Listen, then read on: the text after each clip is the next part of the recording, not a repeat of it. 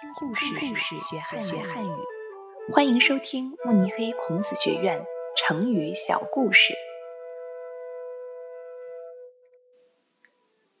指鹿为马。秦二世时，丞相赵高掌握了朝政大权，并且还想要篡夺皇位，但是。他不知道有多少大臣能听他摆布，有多少人会反对。为了试验大臣对他的真实态度，他想了一个办法。一天上朝时，赵高让人牵来一只鹿，对秦二世说。陛下，我献给您一匹好马，它能够日行千里。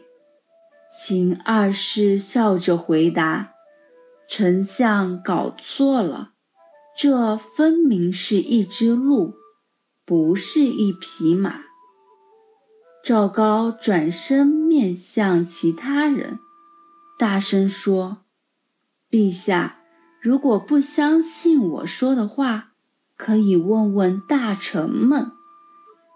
一些正直的人坚定地认为这是鹿，不是马。有一些坚定之人拥护赵高的说法，对陛下说：“这的确是一匹千里马。”还有一些胆小。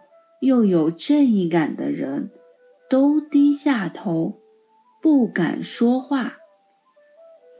事后，赵高把那些不顺从自己的正直的大臣纷纷治罪，又派人杀掉了秦二世，霸占了整个朝廷，最后导致了秦朝的灭亡。